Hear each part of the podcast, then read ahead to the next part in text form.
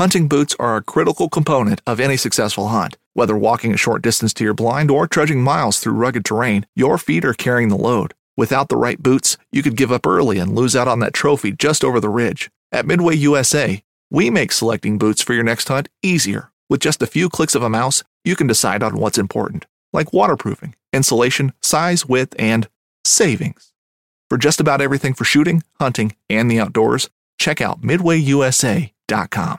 This upcoming concert season will be all about the boots, and Tecovas is your stop for the best in Western style. Tecovas has seasonal and limited edition offerings this spring and summer, including men's and women's boots, apparel, hats, bags, and more.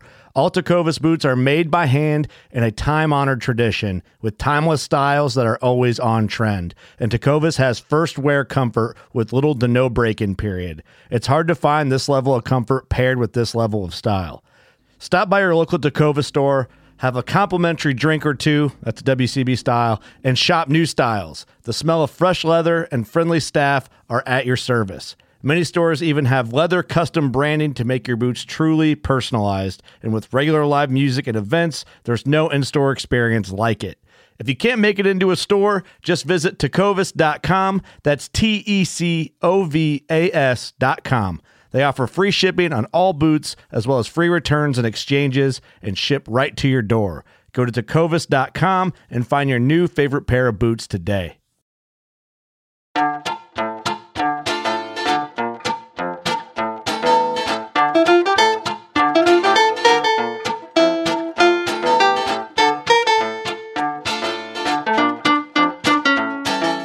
I'm April Vokey, and you are listening to Anchored, my chance to speak with some of the most influential people involved in the outdoors today. Join me as I sit down with my guests to learn more about their careers, opinions, history, relationships, and life both indoors and out. Jack Ford took up fly fishing in elementary school. By the fifth grade, he was tying his own flies, and before graduating from high school, he was an avid fly tyer and fly fisherman. Jack started fly fishing for steelhead in 1972 before getting the travel bug and setting off to experience other fisheries, including Montana, where he made quite a name for himself. Jack is a longtime guide, outfitter, and conservationist who's endured a lifetime of lessons that many of us can learn from. In this episode of Anchored, I sit down to learn more about what fly fishing was like all those years ago in Michigan and to hear more about his new book, The View from the Middle Seat.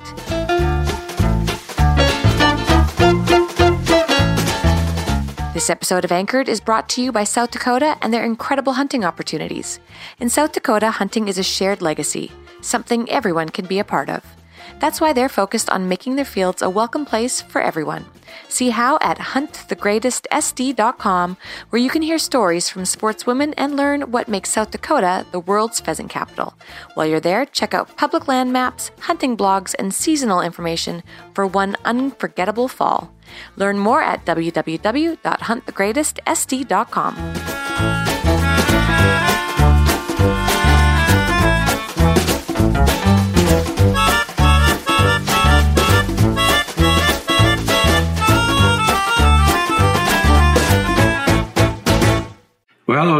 right here in Saginaw, Michigan, and I basically uh, never left, other than you know trips and have a place up north and stuff like that. But home base has always been around Saginaw.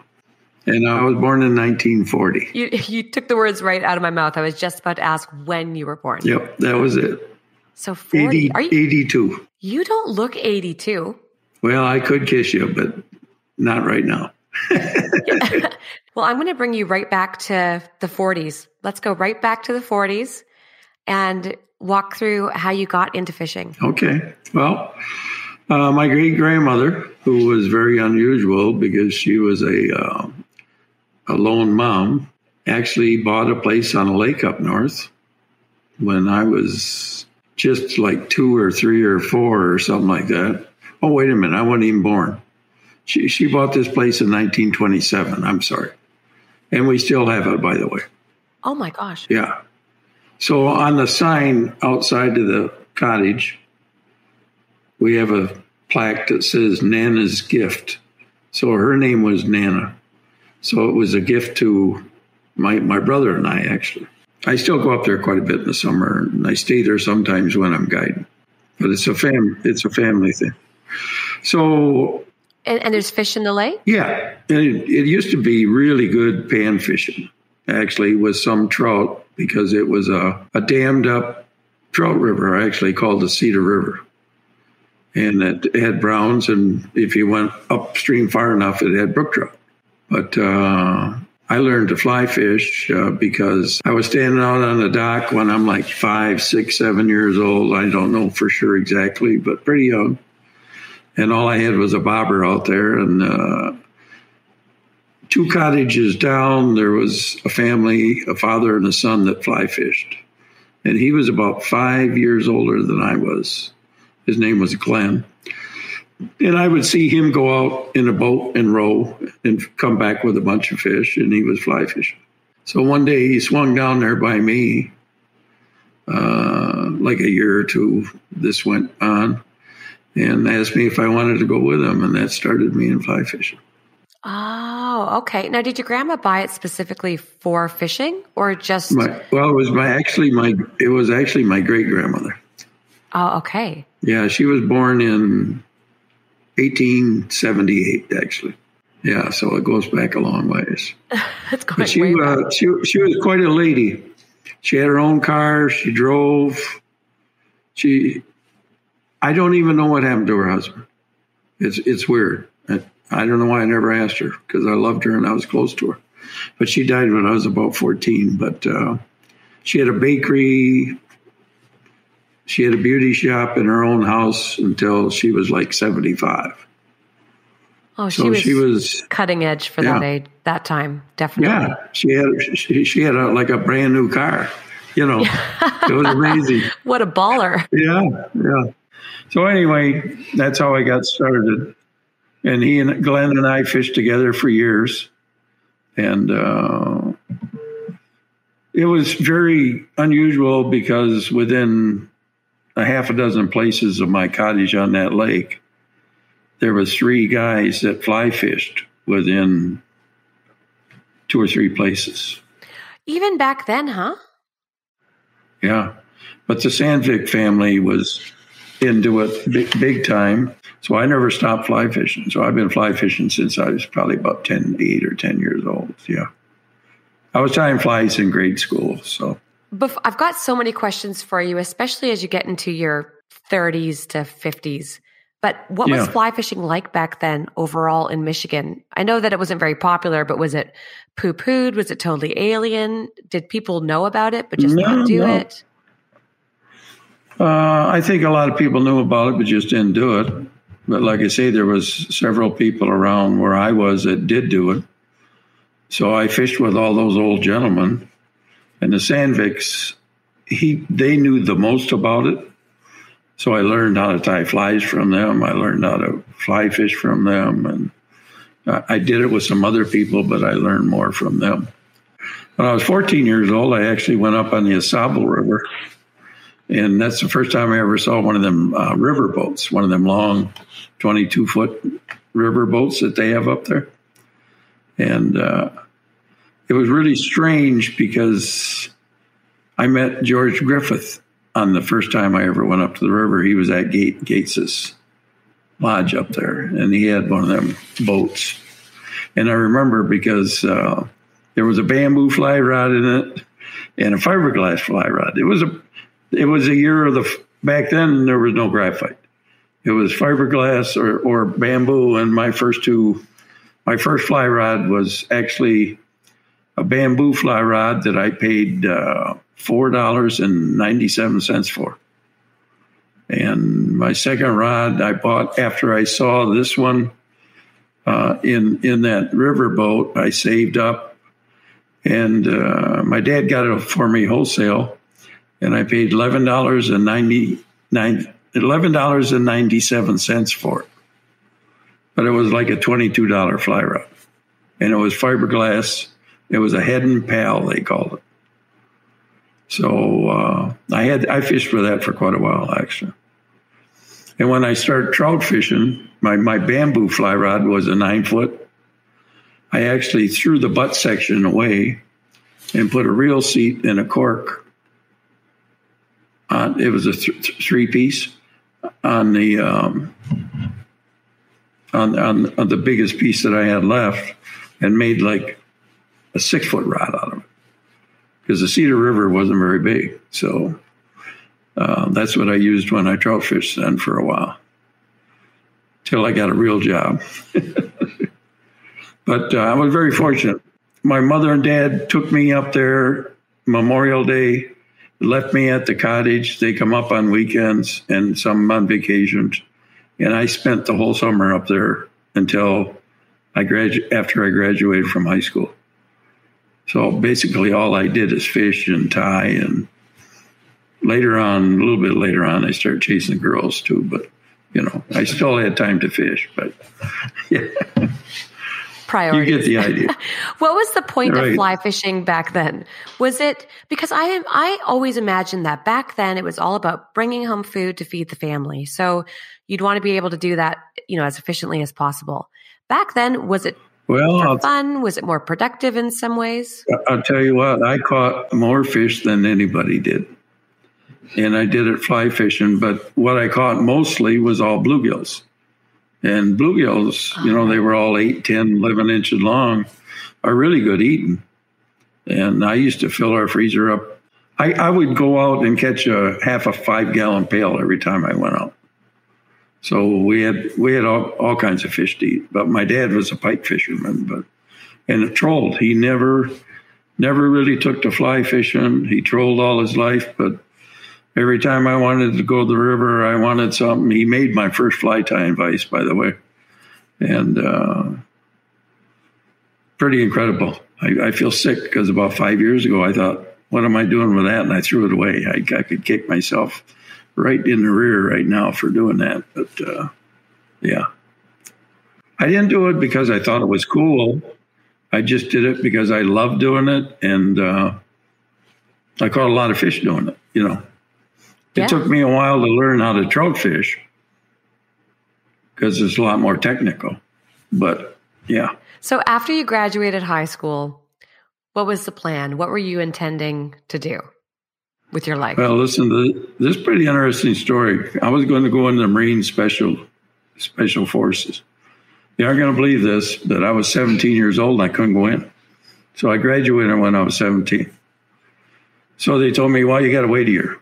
So my dad said, well, what are you going to do now? And I said, well, I might as well get a job now, you know. So he said, well, I got some good advice for you. I said, what's that? He says, you go up to the cottage and you stay there as long as you want and do what you want because it'll be the last time you can do it until the day you retire. So I came home in November and I was still waiting to go into service. So I started out at General Motors on December 8th, 1958. And uh, I ended up working there for 33 and a half years, actually. So I retired at 51, 33 and a half years later.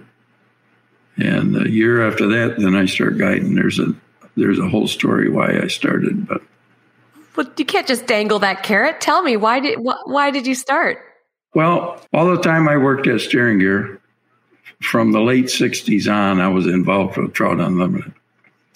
So from 1976, for 40 years actually, I taught fly tying and fly fishing for Trout Unlimited. And I was involved in the chapter. I was president of the chapter uh, three times for two years and always on the board for 40 years until we started the other one up with Sean over on the Pere Marquette River like uh, eight years ago, I think. So it was just kind of a natural thing. But I went out when I retired and I was fishing on uh, Armstrong Spring Creek. You- You've heard of it probably. In, in uh, Paradise Valley by Livingston, Montana. So it's a great spring creek. There's three of them there actually. Armstrong, DePuy's, and Nelson's, and I fell in love with their families and everything. But so I fished there 14 days every year with my my wife, and then when I retired, I went out there and I was fishing there. Then there was a guide there, outfitter, with some clients, a father and a son, and it was they were Jewish, so it was the uh, He was 13, so he was just becoming an adult. So the father brought him out there, and uh, the the the guide was had the guy woolly bugger fishing on the spring creek, not even dry fly fishing.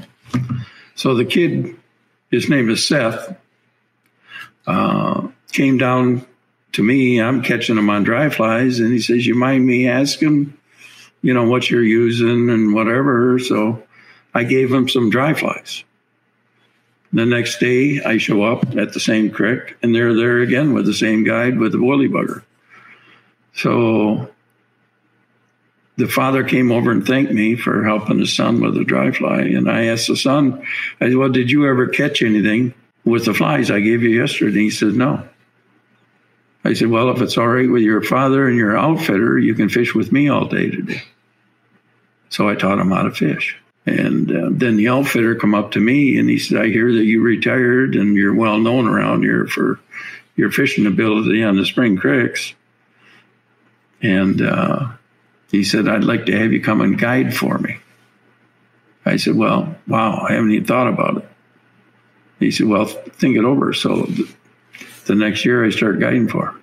I did like 125 trips out there.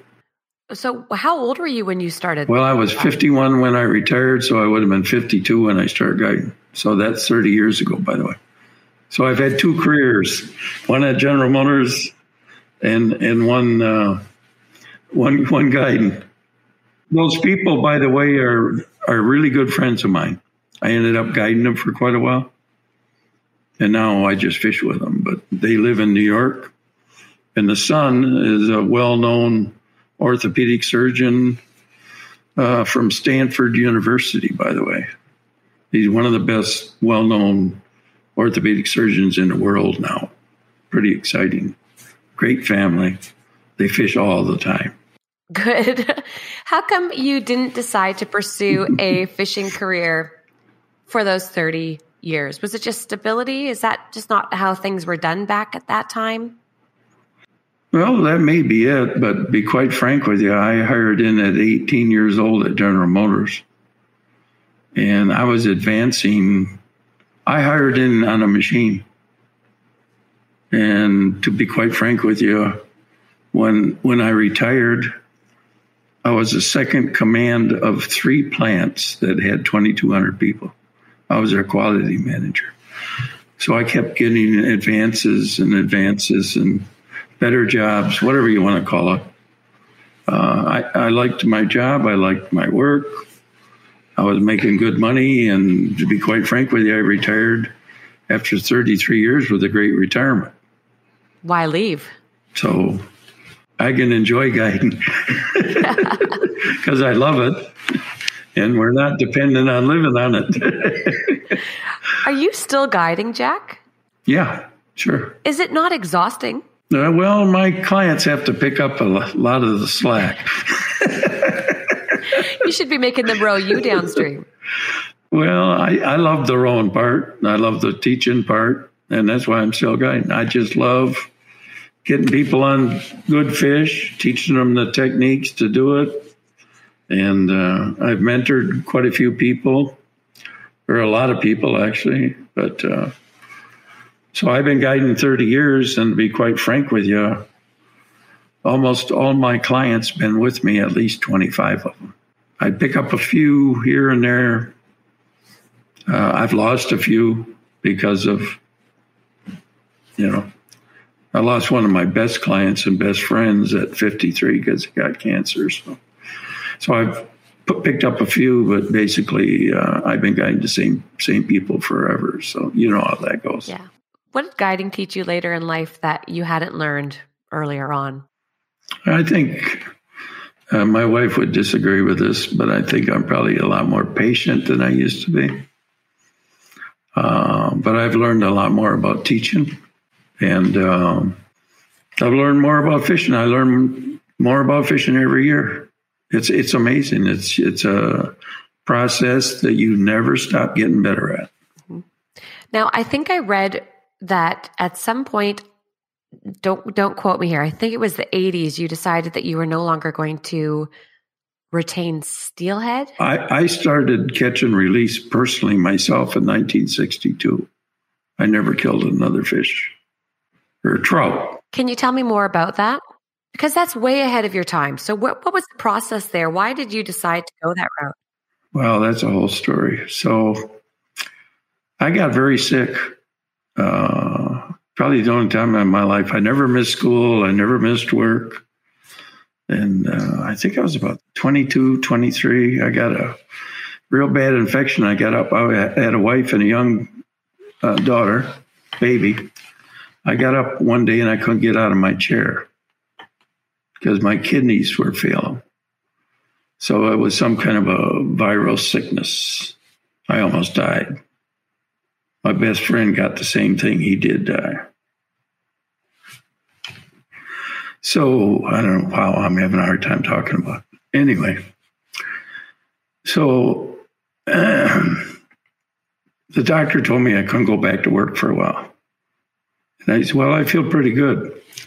He says, I want you to go up north because he was my family doctor. He knew me. He says, I want you to go fishing every day and just relax and then come back in a few weeks. So I went up there and I, every time I released a fish, I said a prayer for Bud. And then I couldn't kill any more fish. Oh.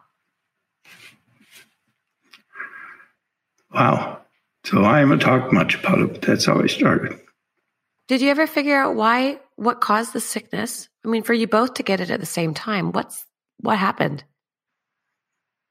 No, no, there was some kind of, I've heard um, there was some kind of epidemic going around. I started it with strep throat, and then it just got me. But I took, uh, they call it bicillin, million units of penicillin every two weeks for a year to make sure it um, didn't get me. But I don't know. It got it got Bud. That's all I can tell you. But uh, um, I, I, talked to a, with a friend of mine and it was a doctor later on, and he was telling me that that in the early '60s there was some kind of epidemic that went around with this with this disease, and I just got caught up in it. I guess I got it from somebody or whatever.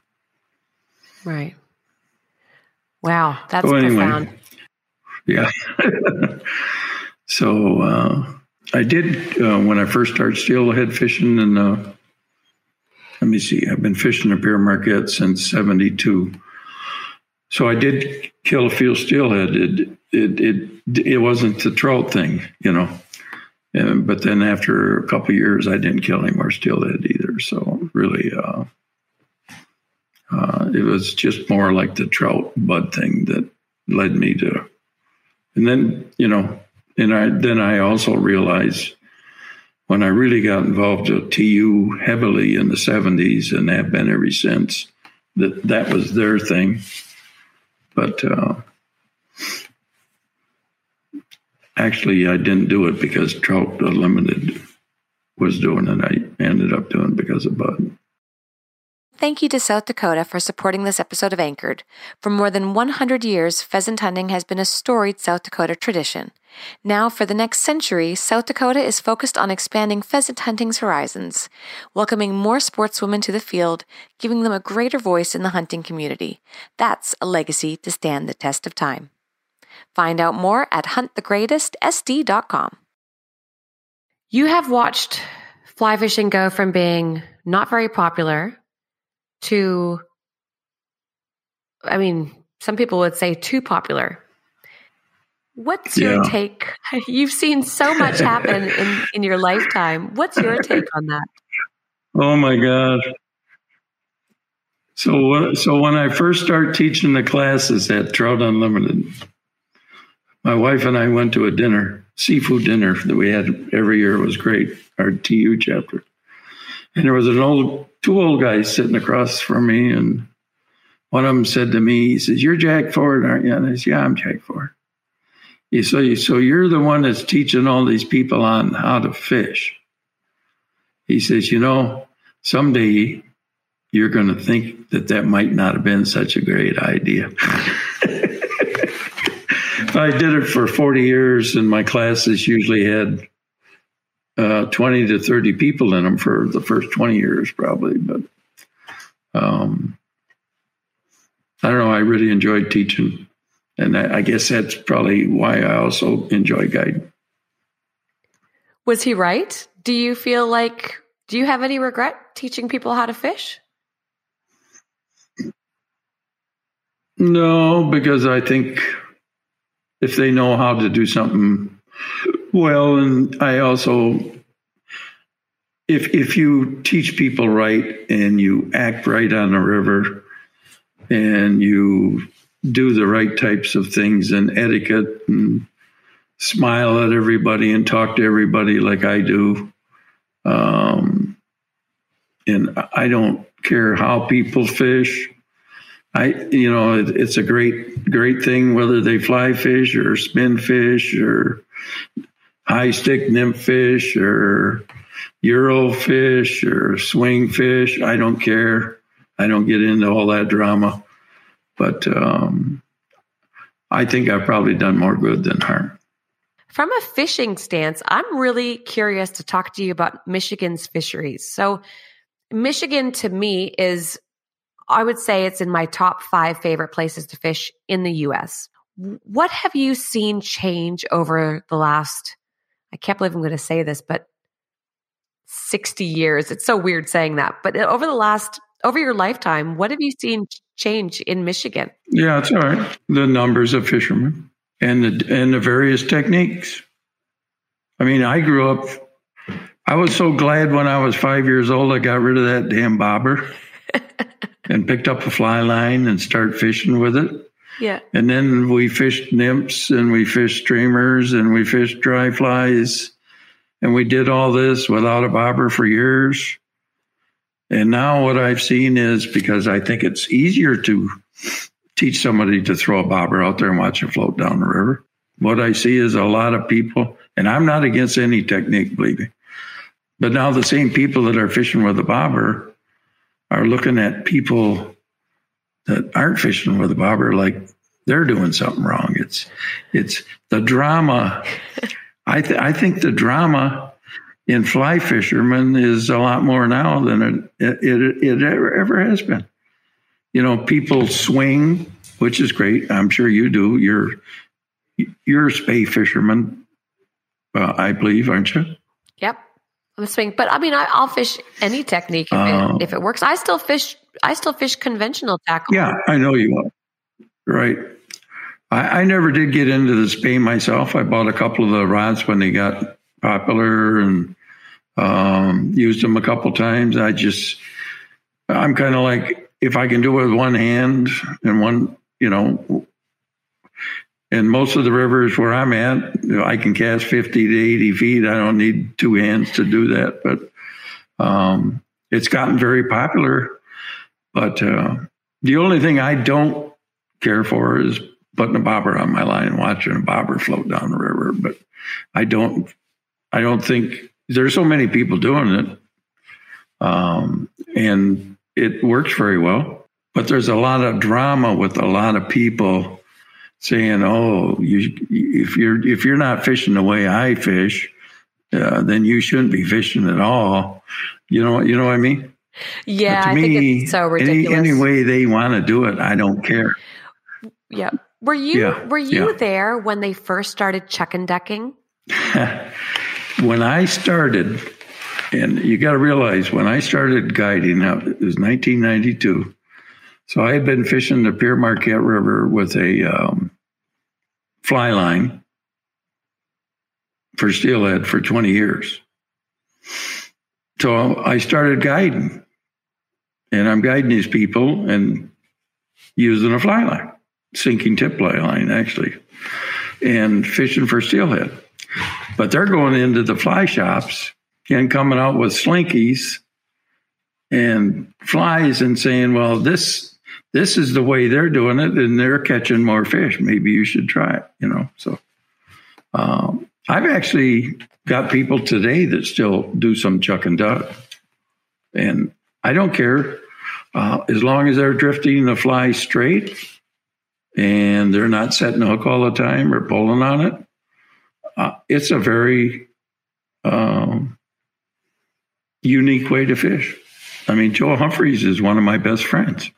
I helped him make a nymphing video actually back in the 90s. Cool. And Joe fishes with a monofilament line in the split shot.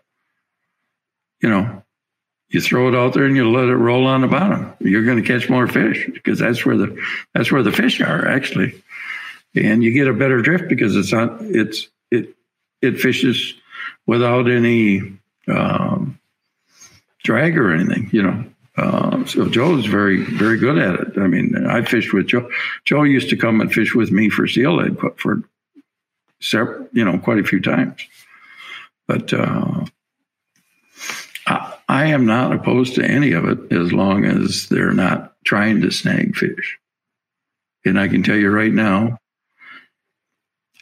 they've given chuck and duck a bad name because some people do snag with them because they, they rip they, they rip the rod trying to hook the fish.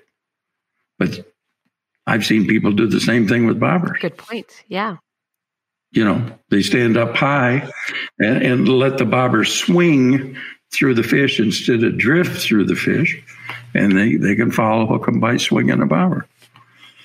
You you can you can foul hook a fish by Absolutely. swinging a spey rod.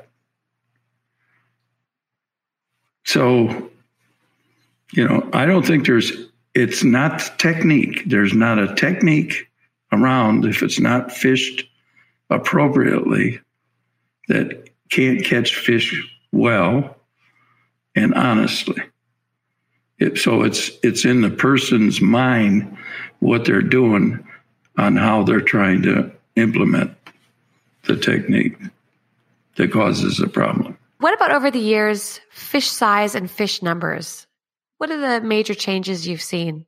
Uh, well, I'll tell you one thing since they put no kill on the Pere Marquette River and the flies, there is so many brown trout in there you can't imagine. It is really a world class brown trout fish. You can catch a lot of brown trout in that river. And uh, there's a lot more people that don't kill fish now than there used to be. So even even the ones that don't fish in the flies only that go down the river, they don't kill them either. Um, most of the guides all don't kill fish. Uh, most of the streamer fishermen don't kill fish. That's what I've seen. I've seen a lot more catch and release now than than there used to be because of that, and I think it's good. Have you seen any difference in fish size, or is it mostly just numbers? Well, the numbers are the people. There's a lot more people fishing, and there's a lot more drift boats or rafts. Um, I mean, when I first started guiding, for instance, uh, well, for 20 years, I didn't use a boat on the Pere Marquette. I waited. And then when I started guiding, I used my boat that I had out in Montana. I, I bought my boat in 1989, by the way. I still use it today. Same boat. It looks a lot prettier in that book, though, don't it? But anyway, uh, it's had a few paint jobs, but it's the same boat I bought in 1989 before I even started guiding. but the, the, the thing that has really changed is the amount of boats or rafts on any river in America. And that includes the White River, the Madison River, the Missouri River. I guided out there for 25 years. I was an outfitter, and the number of boats is a is incredible. Let's just put it that way. So, be quite frank with you, Montana is so busy um, I actually enjoy fishing more in Michigan now. In the summertime, there's less boats than out in Montana, and I don't really see where the even the steelhead are smaller than they used to be. I, they're they're being pretty well fed. I actually hear of a lot more 20 pound steelhead caught in Michigan now than I used to 40 years ago. Really? Mm-hmm. And for years, I was a statistics guy, so I was in quality. That was my expertise. even though I didn't go to college, I still managed to do it. But um, so when I first started guiding, I thought it'd be cool to keep track of each day of the week, how many fish we hooked and landed, and um, so I did that for ten years. And you know what? I don't think the numbers are any different now, 30 years later. My numbers, I'm talking about. So 30 years ago, my numbers were like hook 10, 10 steelhead, land two or three. In a small river like the Pere Marquette, once it, once they learned to head towards the woods, you know, and I don't believe in fishing anything more than 10 pound test for them. So uh, we lose fish. But so be it, you know. I, I promote a lot more of my people now to streamer fish for steelhead. I actually been streamer fishing for steelhead for 30 years too. A lot of people just started doing it the last five or 10 years, think yeah. they invented it. They really didn't invent it. How did they used to fish for steelhead? I mean, it was it primarily nymphing or or using bait? Yeah. So, so I fished, well, be quite frank with you, that's a good question. Because when I first started fishing for steelhead in the 60s, over on the east side of Michigan, everybody fished with spawn. But I refused to do that because you had to kill fish to fish with spawn. So we fished with little Cleos and stuff like that. And uh, even though I had a fly rod. But uh, when I started fishing over on the Pere Marquette in 1972, I fished with all flies right away. And uh, uh, I fished, fished with uh, mostly flies that looked like hex nymphs oh. and green caddis pupa and stuff like that. And I was lucky enough that I rented a place right next to Zimmy Nolph, who was a well known first guide on the Pere Marquette River he was probably 70 then, and he lived to be like 96, I believe. And um, he got to be a very good friend of mine, and he taught me how to how to steal that fish. And uh, we mainly fished runs and holes, you know. And uh, my he actually invented a fly called a spring wiggler. But if you looked at it, it probably looked more like a hex nymph than than anything else. So here's the story on streamers. So when I first started guide, guiding, 1992, I told him I was going to guide, and uh, he was. I think he was actually a little bit disappointed in you. but anyway, uh, a little bit. So I'm out there by right out in front of his place one day. That first year that I was guiding, and he comes out there and he says, "How you doing?" And uh, he was a Norwegian. And he stood ninety. He was about ninety years old then, probably right around there. He stood as tall and straight as he ever did, even though he had a cane. He was out by the river and he walked up to me, and I think the story might be in my book. I don't remember. And he walked up to me and he says, "How you doing?"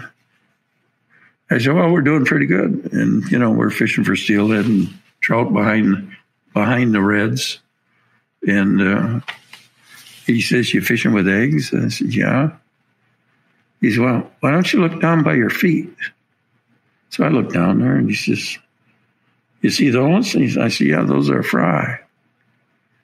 He says, well, out there they're eggs and then they get to be a fry with an egg, and then they're over here swimming now. They were only about an inch long. He handed me some patterns, and it was like an alevin would be now, and then then a fry, and then a smolt. And he says, as these get bigger now, the fish and the brown trout and the steelhead will start eating bigger ones. So you got to kind of keep track of where you're at in relationship to the growth of the of the fish. But he says you really should start fishing uh, more like streamers and stuff. And So I took some of his flies and put them on on on the on the uh, other rods that I had that had a regular fly line sinking a lot on. And uh, it got to be a big thing, and I, I did it for a long time. So when, and I still do it the same way. So when we're moving in the boat, we streamer fish, and when we stop, then we're we usually fish eggs or alevins or green caddis pupa or black stones or hex nymphs or something like that. So, uh, and I've been doing that for 30 years. But I had a good teacher. And you mentioned your book. Can we talk about that real quick? Sure. Yeah. So, why? I mean, obviously, I'm ecstatic that you have written a book, but what prompted that? What gave you the idea? Well, I think I, I, I had some things to offer. I, I fish with a lot of people and a lot of good fishermen, too, by the way. You know, and um, I don't want to mention names, but I fish with probably the best fishermen in Michigan, and well, Kelly Galloup's one of my best friends. You know, so I fish. I, I fished with him a little bit too, and I, I I got to think. Well, George Daniels, he and I got to be good friends, and he wrote that book, and he comes and fishes with me every year, and I'm kind of like, you know, I think I maybe know a few things different than these guys do. Everything, every everybody has a niche, and everybody fishes different. But every everybody catches fish. You understand what I'm saying? Yeah, absolutely. So I think I I think I have some things to offer, and then I thought it over and it was through Bob Linsenman. I don't know if you heard of Bob, but he's written about 10 books. And he's a Michigan, Michigan gander. And he's a good friend of mine. And he and I was talking about it one day. And I said, I think I'm going to write a book. And he said, Well, what do you, what do you think you're going to do? And I said, Well, you know, I think I'll, years ago, if anybody thought I was going to write a book, it would have been about spring creek fishermen because I loved it. And I taught when I started guiding out in Montana, I was on the spring creeks probably 50 or 60 days out of the summer. And so I thought about writing the spring creek book, but then then I got thinking about I want to write about Michigan, you know. So I want to write about me being in the middle seat and a couple of friends of mine that read these other books says, you know, I can't finish the books because they're kind of all technical and they wear me out, you know. So I thought, well, maybe if I kind of make make it a story when I'm fishing or taking people fishing and teaching on the river. And Bob and I got thinking about it. He said, well, why don't, you know, why don't you call the book from the middle seat, you know? So that's, that's basically how it started. And, uh, um, Bob gave me some pointers. My wife's got a degree in literature. So I would write like crap. I don't even read. I would, because I've been too busy all my life. I, I write like crap. My wife would make it look like maybe somebody might read it. And, uh, and, uh, it was kind of interesting. So then I heard a good Bob put me towards a real good editor, and she did a great job on my book. So you know, it's you you know, you do these things, and you you get the right people to help you, and you can end up. I think I ended up with a pretty good book, and I had a real good uh, publisher, and uh, I don't know. He wanted me to make some changes in my book, and I was kind of like thinking, well, this is my book, not your book. And there were some other reasons, but I bailed out on having him publish my book. So I decided to self publish it. And my daughter, one day, my daughter can do anything. My daughter, one day, she said, Well, why don't you just let me do the book? So I talked to the printer and she found out what program you got to have to so they'll print the book. She got the program. Within a couple of weeks, she knew how to do the program. And my daughter put that whole book together. Oh, that's amazing. Which which makes it even cooler. Yeah, it So it's a does. fam- family project, really. I love it. And I love Yeah. the title. That's so perfect. Can you share with us your favorite chapter in the whole book? Wow. And you can share more than one, so don't feel like you're limited to one. But I've caught a lot of fish. I've caught a lot of fish in different ways nymphing, streamer fishing, dry fly fishing, mousing, everything. I like them all. But of late, because I've caught enough little fish, so I, I like chasing trophies. I like streamer fishing. I like I like to take. I like to see them big babies following and taking and rolling on the streamer. And I really think I've gotten pretty good at it, by the way, too. So uh, mostly the streamer chapters is probably my favorite. But is there one? Can you tell me a story from the book? Yeah, here's an example. I think one of the, you know, every everybody goes fishing, and they they go down the river. And I, the last person, two people I fished with in in Montana, the bite wasn't really very good. So they start changing their flies, and they change their flies in different colors and different colors. You know, what you want to do is change your technique. So my favorite chapter out of that whole book is probably on retrieves. And I think I I do some things different with my retrieves that the other guys don't do. Ooh, And do um, almost everybody that streamer fishes b- buys one rod, one line. So if they're in deep water, they might be fishing too shallow. And they got to slow their strip down. And uh, if if you just strip regular like everybody does and keep their rod hand still and strip, strip, strip, there's always tension on the line. So I come up with a way of stripping with both hands. It's almost like a uh, strip set, you know. And uh, give George Daniels credit for that strip set thing. But uh, the way I, sit, I strip is I move my hand back and forth in and out. And when you move your rod tip forward, you get a loop in the end of the line that completely relaxes your line. Your line can sink better and you get a longer pause with your fly.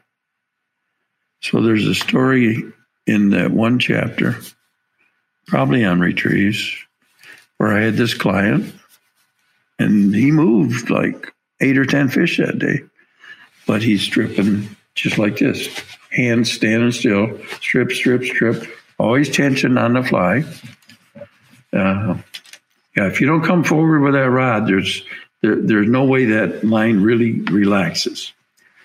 So uh, after after a bit, I you know he's kind of like, oh my god, I'm missing all these fish. What am I doing wrong? You know.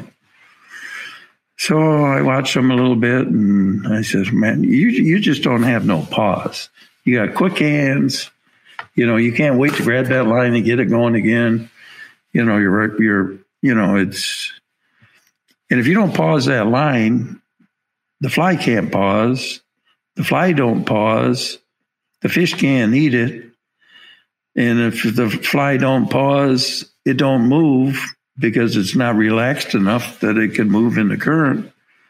So you you, you know you got to change your retrieve. So I changed his retrieve, and a couple hours later, he was the bite was really slowed for a while there, and a couple hours later, a few hours, it was getting into the ninth inning, and you can see where he's waning. You know, he's kind of like ready to bail out on me. I said, "Man," I said, "Tell you, tell you what, we got a little front moving in here. You just hang in there, and I'll tell you what, you just keep doing that strip I taught you." And sure as heck, like 20 minutes later, he threw his fly across there and he's stripping like this, the strip set strip. And that fly has pausing every time he comes forward with a rod. And all of a sudden, we see this big fish come up, eat that fly like there, and was just sitting there. And automatically, you go back with your hands when you retrieve it, both of them. He had the hook set before he even knew it. And he landed a brown about 28 inches long. So that story's there. So is the book really a technical book laced? I mean, I know you said it's a technical book laced into a story, but do you actually separate the chapters into different techniques? It was really interesting because when I first, the only books I ever read with John Gierach, just because I don't have time to sit and, re, re, I don't think, a whole, read a whole book. A lot of people do. I just don't. I just never been that much of a book reader. So I like John Gierach just because you read a chapter and you read a chapter and you read a chapter and you read a chapter. So when I first wanted to write my book, that's the way I kind of wanted to write it. And Bob says, you know, you got a lot of stuff going on here. You got to put this stuff in some kind of an order or people won't learn it as well. You don't want to just mix this in with that chapter and this in with that chapter and this in with chapter. You know, they, they won't get it. They won't pick it up, you know. So basically, the first seven chap six chapters on streamer fishing you know is basically first what what the trout eat and then how to read the water which is very important. And then the conditions and so on retrieves and so on and so forth. So the chapters on streamers are basically more in in an order uh, or a sequence and uh, the rest of the chapters kind of like stand on their own.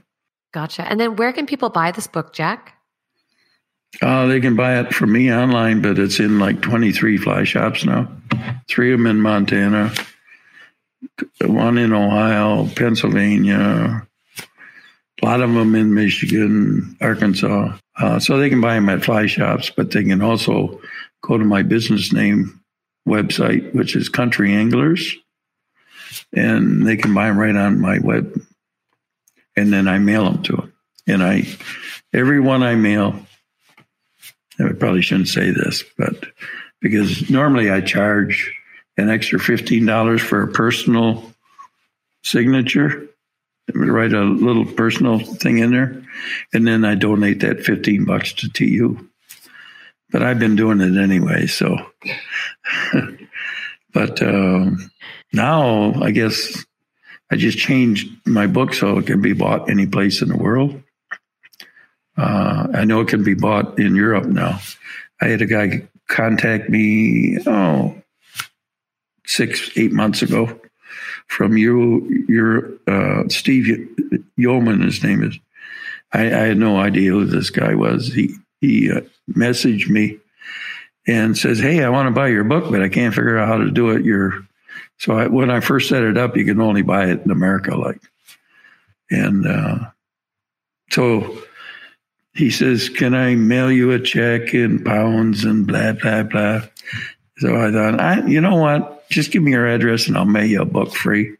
I don't want to deal with all this oh. pound stuff and uh, everything. So, um, so I mailed him a book, and now he wrote a uh, book review, which is coming out. There is out in Europe. So now I've got my website set up so they can buy too oh, and pay perfect. for the postage and everything all at once. So, yeah, so they can buy it in fly shops or they can buy it from me on my web. And uh, they better hurry up because I'm running out of books.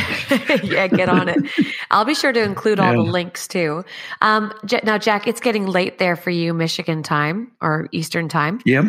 Before we wrap it up, is this is going to be this may seem like an insensitive question, but I promise you it's not. If you if you could be remembered as anything or leave behind a legacy, what would it be? I think all fly fishermen or hunters or whoever they are, golfers or whoever, ought to give back to whatever they're doing. And I think I have done an awful lot through TU and other organizations to help out the rivers that I fish. Let's just put it that way before we wrap it up, is there anything that you would like to add? I mean, we've got years upon years that we haven't covered here, but is there anything really important that you would like to share that I've missed or haven't thought to ask? Mm, not really, but all, all, I can say is reiterate. Um, if you're thinking about be become a fisherman, uh, don't do it alone. Take get a friend, uh, male, female, whatever, and get them not only involved in fishing with you, so you have a friend in fishing with you, but also get them involved in the conservation group and get them involved helping out too. Yep, perfect. Well, I'll wrap it up here. Don't hang up, but um, thank you very much for taking the time tonight to sit down with me. It's been great. Thank you. And that concludes this episode of Anchored. Thank you for listening.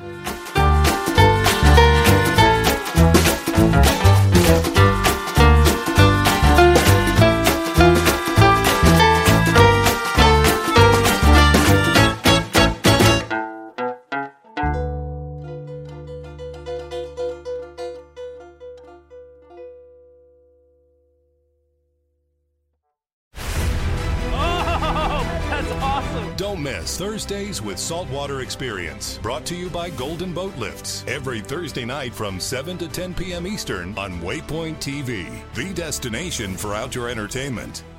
You're listening to the Waypoint Podcast Network, brought to you in part by HuntStand, the number one hunting and land management app.